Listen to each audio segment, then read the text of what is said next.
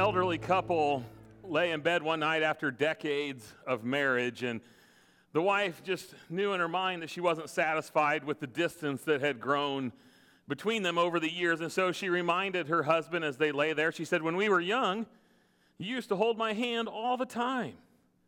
And he hesitated for a while, and then eventually he kind of snaked his hand across the bed and reluctantly grabbed hers. And Yet that wasn't enough, and she looked at him and she said, You know, when we were young, you used to cuddle up right next to me all the time. He hesitated a little longer this time and kind of groaned and was like, Fine. And he rolled over and moved a little closer and cradled her next to him. And yet again, she, she brought it up. She goes, You know, when we were young, you used to nibble on my ear, and it made me feel so good. And now came a loud sigh, and the husband threw back the covers and he bolted out of bed. And the wife was somewhat hurt, and she said, Where are you going? And he responded, He said, If you want me to nibble on your ear, you're going to have to let me go get my teeth first. you ever notice that the end sometimes doesn't look like the beginning?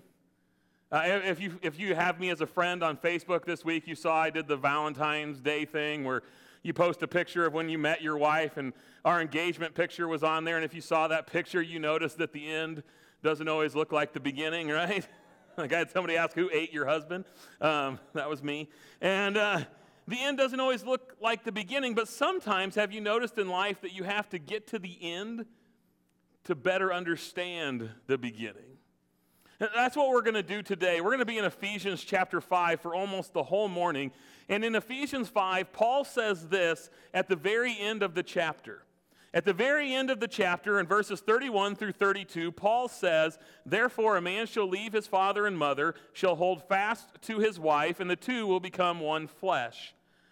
And then he says this he says, This mystery, this, this idea of marriage, he said, it is profound because I am saying that it refers to Jesus and the church.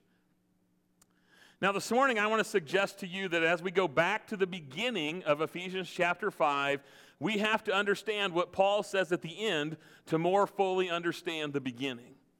Paul will do this deep teaching on what it means to live as a follower of Jesus. He will go in in verse 22 to talk about a passage that we talk about a lot in the church. It's probably the primary passage about marriage, where Paul talks about husbands leading their wives and wives submitting to their husbands and what marriage is supposed to look like. But we always miss what Paul tags on at the end. At the end of this teaching, Paul says what I'm really talking about, the bigger picture in this is the relationship between Jesus, the bridegroom, and the church, the bride.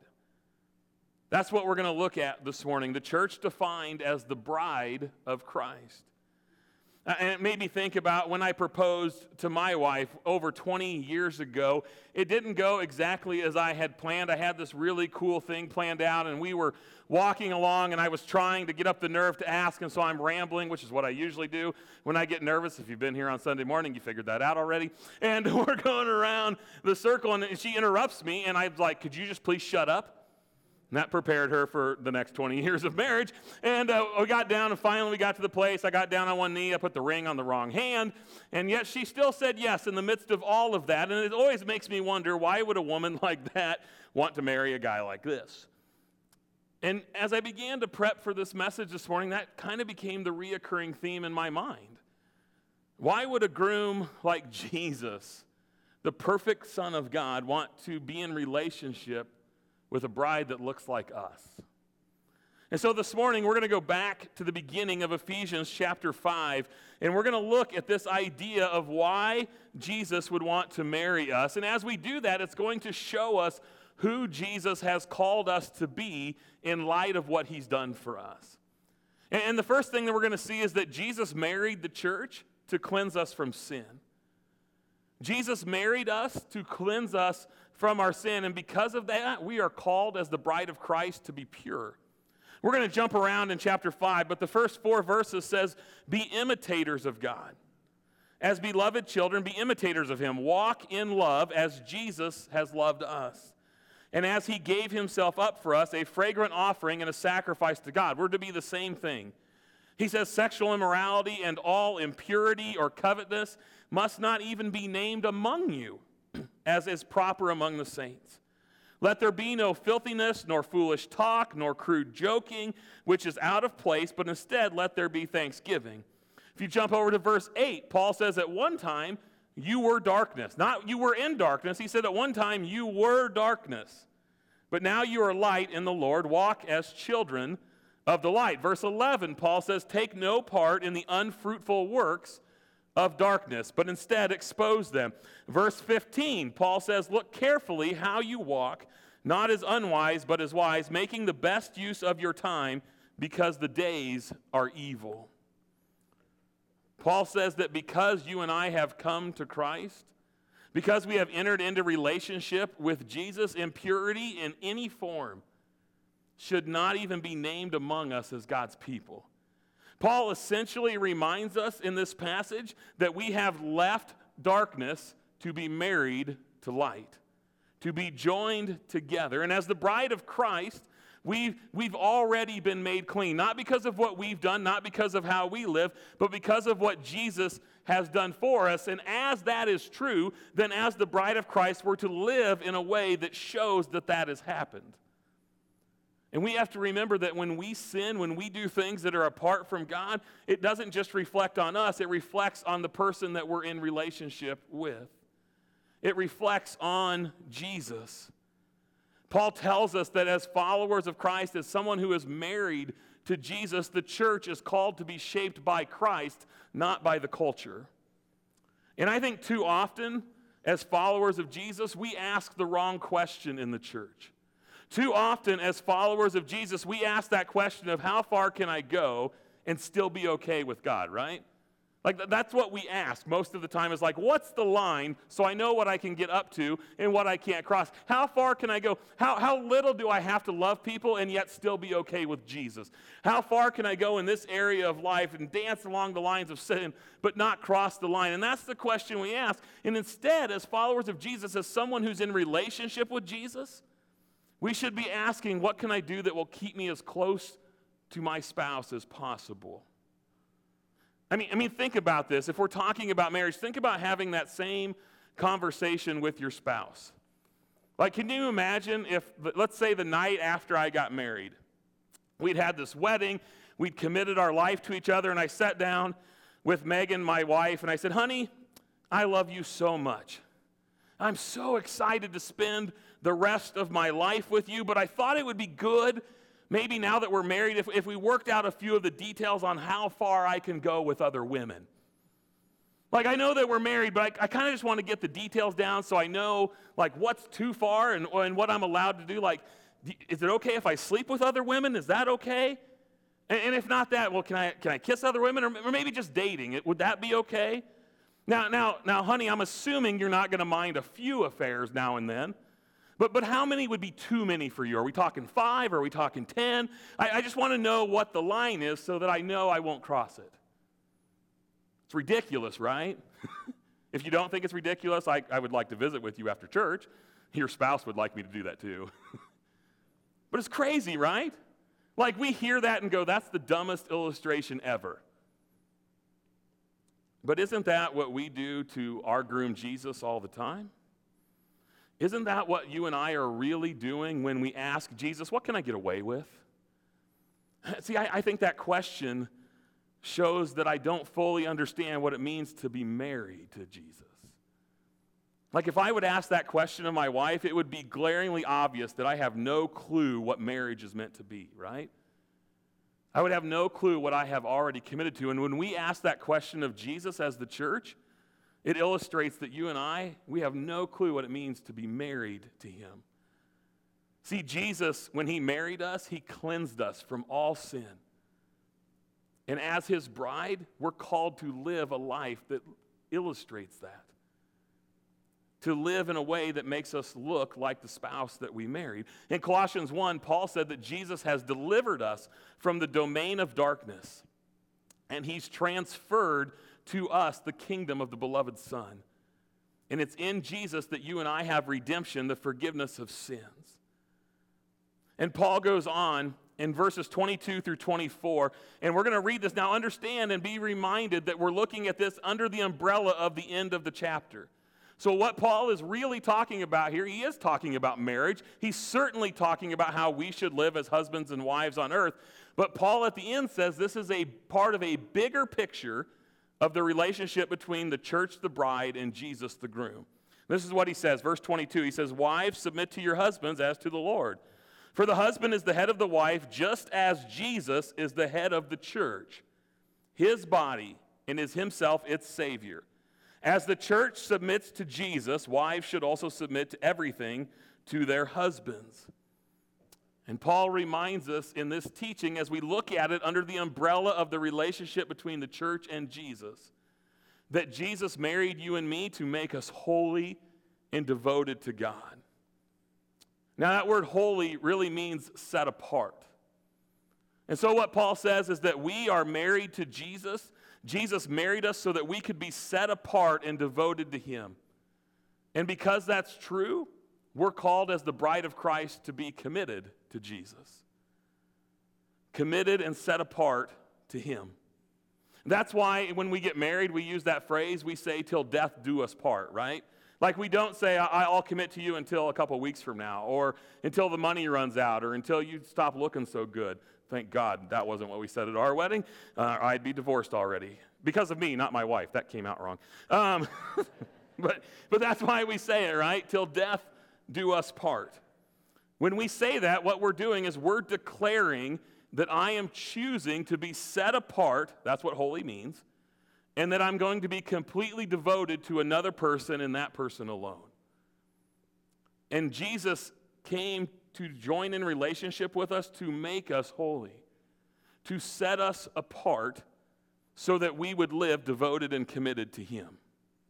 1 Peter chapter 1, Peter says, preparing our minds for action, and because we're being sober minded, we are to set our hope fully on the grace that will be brought to us at the revelation of Jesus Christ. He says we're to be obedient children, not conformed to the passions of our former ignorance.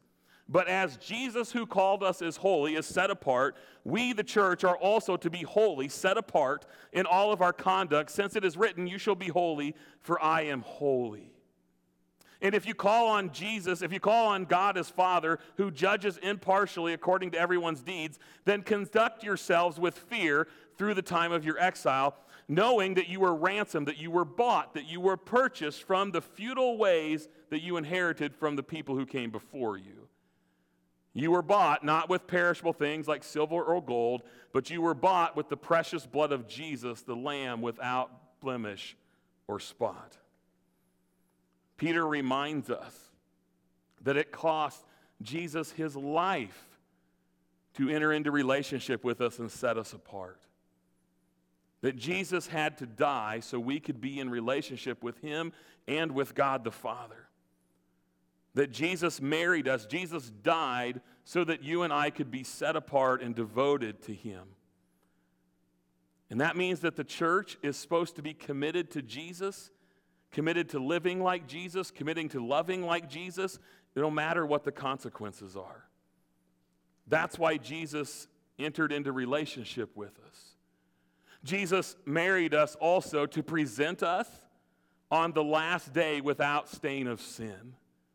Paul tells us that Jesus married us, he entered into relationship with us. So, you and I, there will be a day when Jesus returns and we will be presented before God without stain or blemish. And what that means is he's calling the bride of Christ to be submitted and surrendered to Jesus.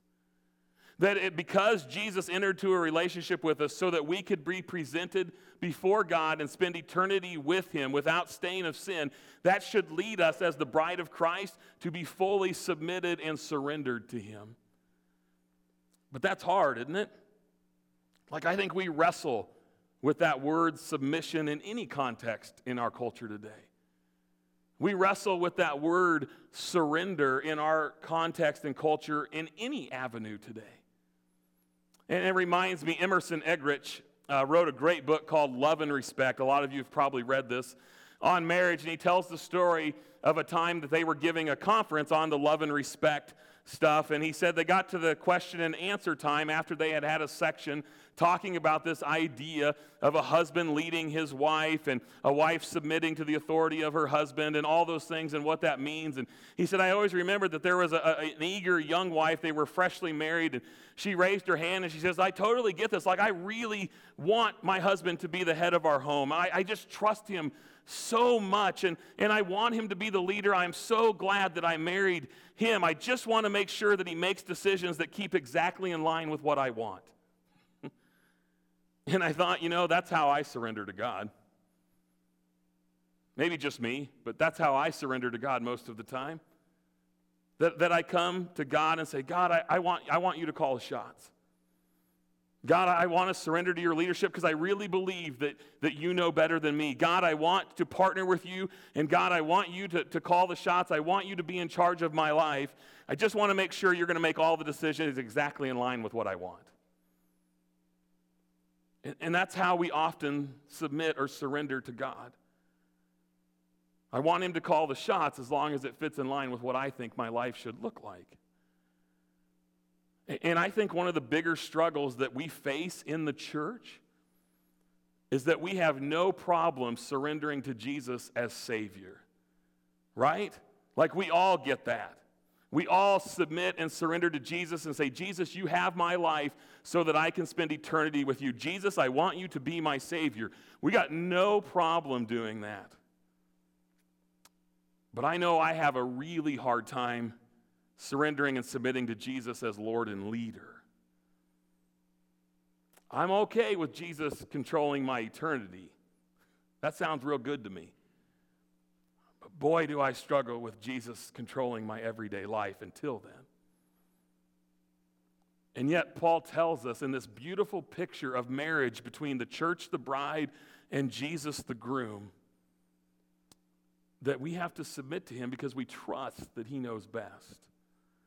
That doesn't mean we don't have a say in what goes on. It doesn't mean that we don't have choice. It doesn't mean that we don't have free will. What it means is that we trust that Jesus is smarter than we are.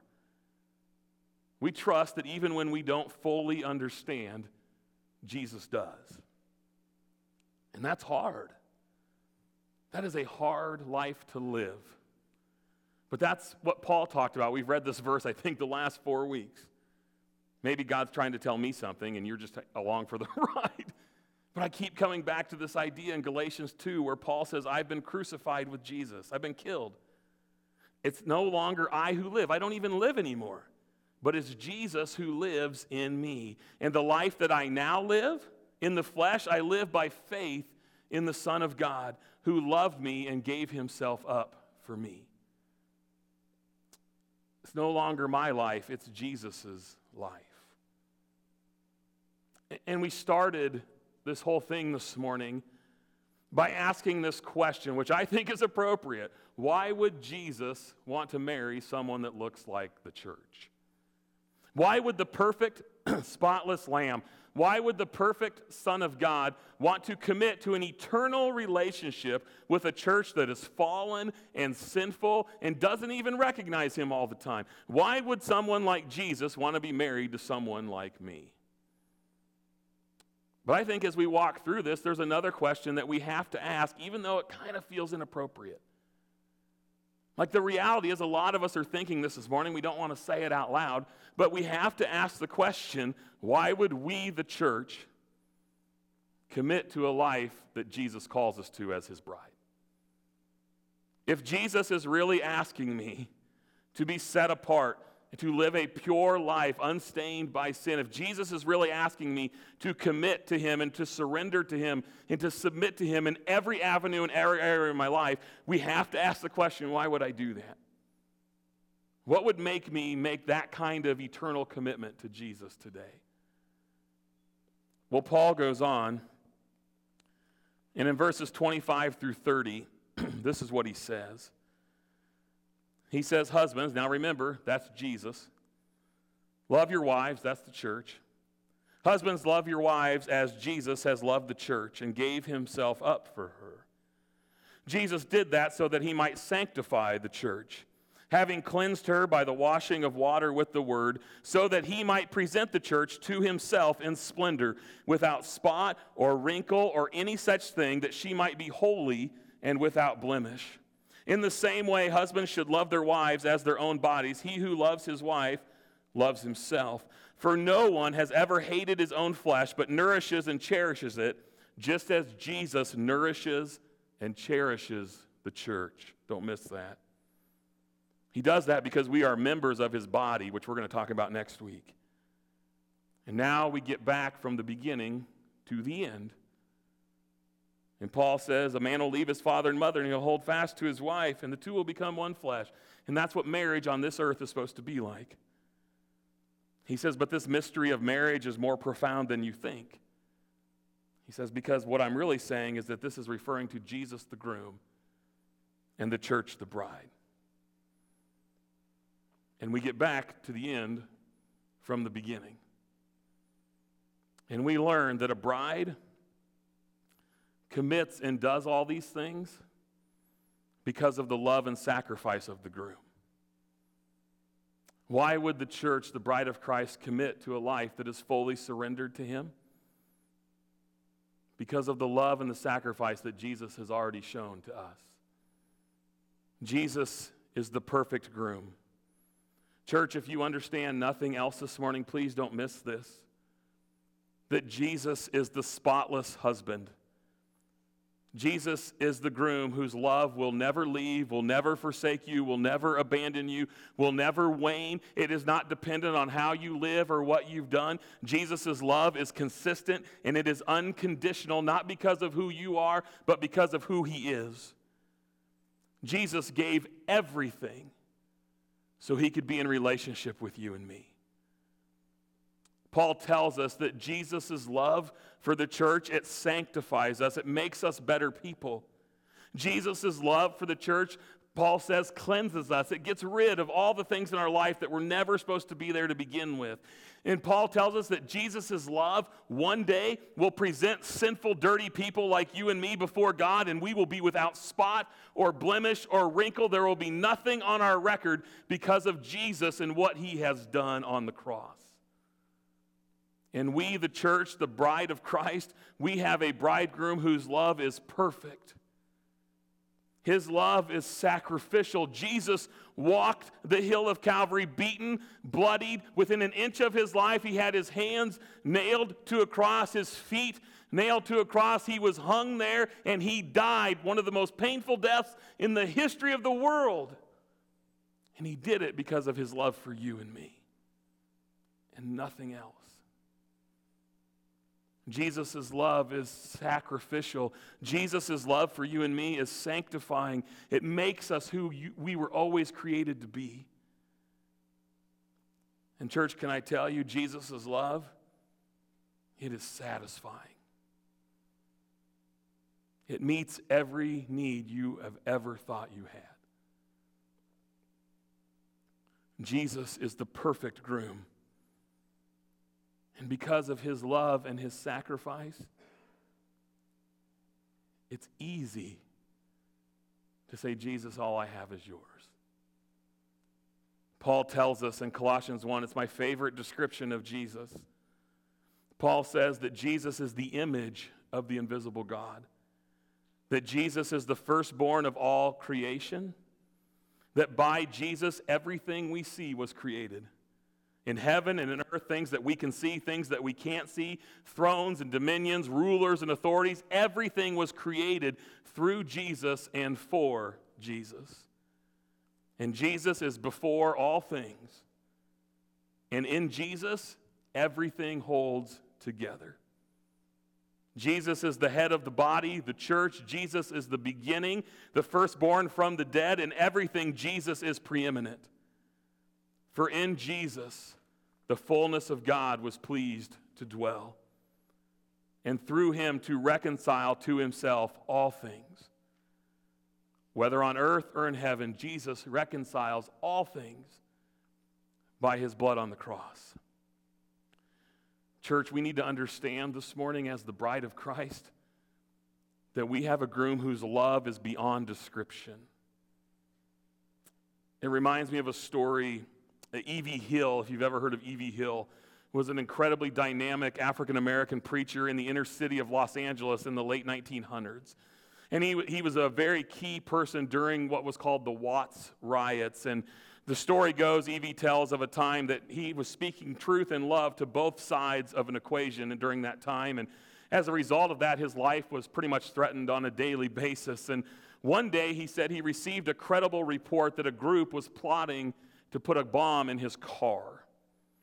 And he said the next morning he woke up and he noticed that his wife wasn't laying next to him in bed. And so he got up and went in, into another part of his house and she wasn't there. And he called for her and he couldn't find her. And he began to panic a little bit when she didn't respond. And then all of a sudden he noticed that the car was gone. And a few minutes later, he said his wife pulled into the driveway. He went out mad as all get out, demanding, Why would you get in the car when you know what we've been told? Why would you get in the car when you know there's a threat to our life, specifically with this? And E.V. said this is what his wife told him. She said, I just got to thinking that this community, man, this community needs you more than it needs me. and if they're going to rig the car to be bombed, I wanted to make sure that I was in it and not you. And Pastor E.V. Hill said that day, he said, I always knew that my wife loved me. He said, But that day I fully understood what love was supposed to be about. Church, that's who our groom is today. Jesus is the groom who chose to take the punishment that was meant for us. That's what a marriage between Jesus and the church looks like. That we are married to a groom who chose to take the punishment for us. But here's the deal, church that's the bride that Jesus calls us to be. That's why Jesus in John 15 said, Greater love has no one than this, than to lay down his life for his friends. And so this morning, as we put a bow on this, I want you to turn, if you have your Bibles, it'll be on the screen, to Revelation 19. See, you see, the deal is that this marriage relationship that we talk about on earth between a husband and a wife, Paul reminds us this morning that it's just a picture of the marriage that's supposed to be between Christ and the church, the bride of Christ. But here's the deal what we've talked about this morning, this relationship between us and Jesus here on earth, it is a small glimmer of what will come when Jesus, the groom, returns for his bride.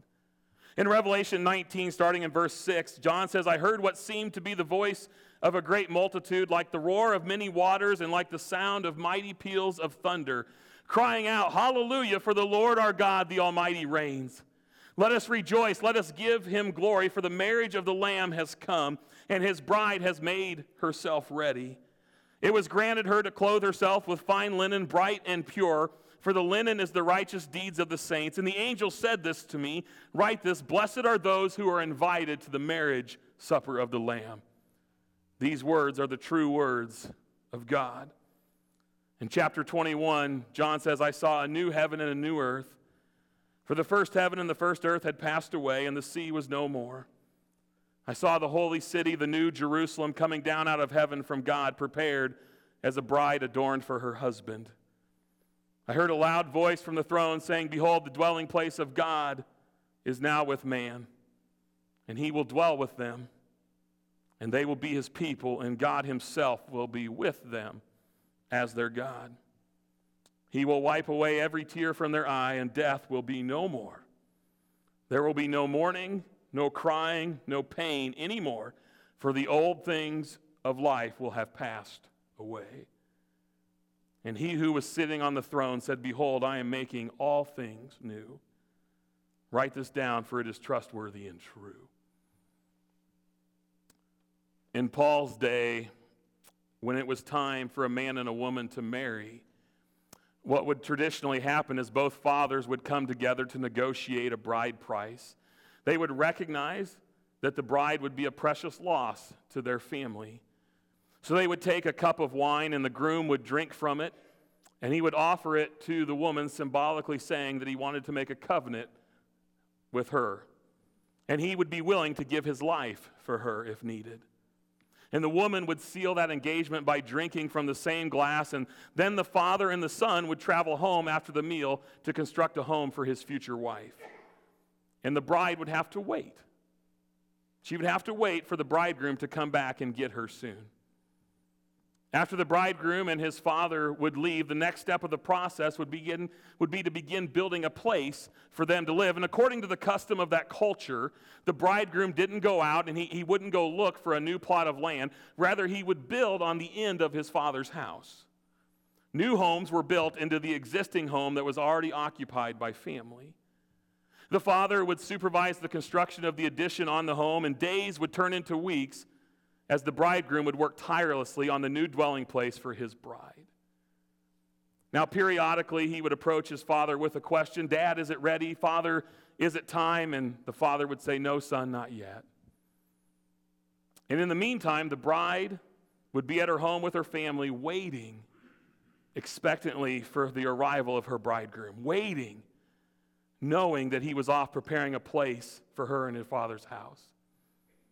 She may have looked on numerous times with envy as her friends or sisters were retrieved by their bridegroom to go off and live with them. But she would remain faithful. She would remain vigilant, waiting and watching for her groom to come down the street to take her home to be with him. The bridegroom would come, and he would continue working until the father's approved time. It was never up to the son to determine when the new addition was ready. Only the father knew. And when the father would give his approval, he would announce to his son, he would say, Well done, it's time to get your bride. He would gather his friends and his family, and the bridegroom would travel unannounced through the streets of the city to retrieve his bride. As the men scurried through the narrow streets, the townspeople would follow the procession, and shouts would bellow from the highways and byways Behold, the bridegroom comes! Behold, he's here. Prepare the way for the groom. And excitement would fill the air on every street as every girl would wonder is it my groom who has returned? Is my groom coming today? And then when the groom would knock on the door, the bride would know that her groom had come and he had kept his promise to get her. Church, this morning we serve and we worship a groom who will come. We worship a groom who will return, and there will be such worship and rejoicing that you can't even compare. So we are called to stay faithful because Jesus will come. Our groom will return, and that is who we serve, and that is who we worship. Let's stand and let's worship him this morning.